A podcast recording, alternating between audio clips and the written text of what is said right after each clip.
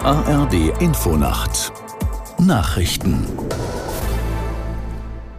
um 23 Uhr mit Klaas Christoffersen. Die Lufthansa ermöglicht auf Bitten des Auswärtigen Amtes an diesem Donnerstag und am Freitag mehrere Sonderflüge zur Evakuierung von Deutschen aus Israel. Das Krisenreaktionszentrum des Ministeriums hatte zuvor unter Hochdruck mit verschiedenen Gesellschaften darüber verhandelt, Flugkapazitäten zu erweitern. Aus der Nachrichtenredaktion Ulrike Ufer. Das Auswärtige Amt will die in der Krisenvorsorgeliste Elefant registrierten deutschen Staatsangehörigen in Kürze darüber informieren, wie die Lufthansa-Sondertickets gebucht werden können. Noch nicht erfasste ausreisewillige Bundesbürger sollten sich umgehend in die Liste eintragen, hieß es weiter. Aus der Opposition war Kritik am Krisenmanagement der Bundesregierung laut geworden, nachdem neben anderen Österreich und Spanien angekündigt hatten, ihre Landsleute mit Militärmaschinen aus Israel nach Hause zu holen. Russland ist mit seiner Bewerbung um einen Sitz im Menschenrechtsrat der Vereinten Nationen gescheitert. Das Land bekam 83 Stimmen der UN-Vollversammlung und damit zu wenig, um wieder Mitglied in dem UN-Gremium zu werden. Aus New York Antje Passenheim.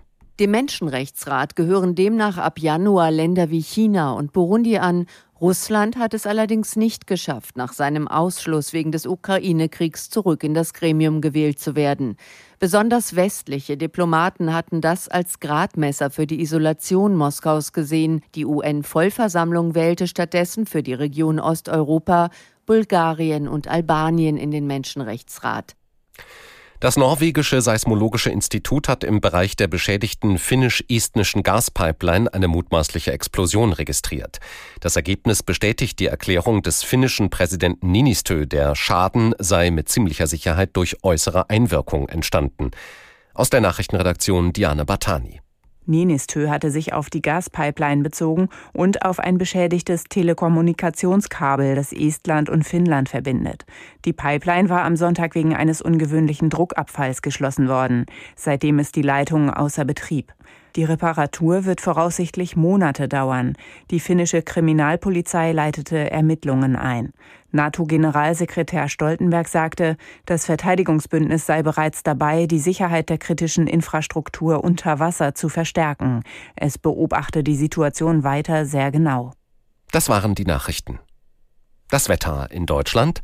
Nachts überwiegend trocken, stellenweise Nebel, Tiefstwerte 16 bis 7 Grad, an den Küsten windig. Morgen im Norden Regen und Gewitter, in der Mitte und im Süden oft sonnig und trocken, 17 bis 29 Grad. Und die weiteren Aussichten. Am Donnerstag nach Norden hin und im äußersten Süden recht freundlich, sonst Regen, 14 bis 27 Grad und am Freitag in der Nordwesthälfte unbeständig, sonst ist es zeitweise heiter 16 bis 29 Grad. Es ist 23.03 Uhr.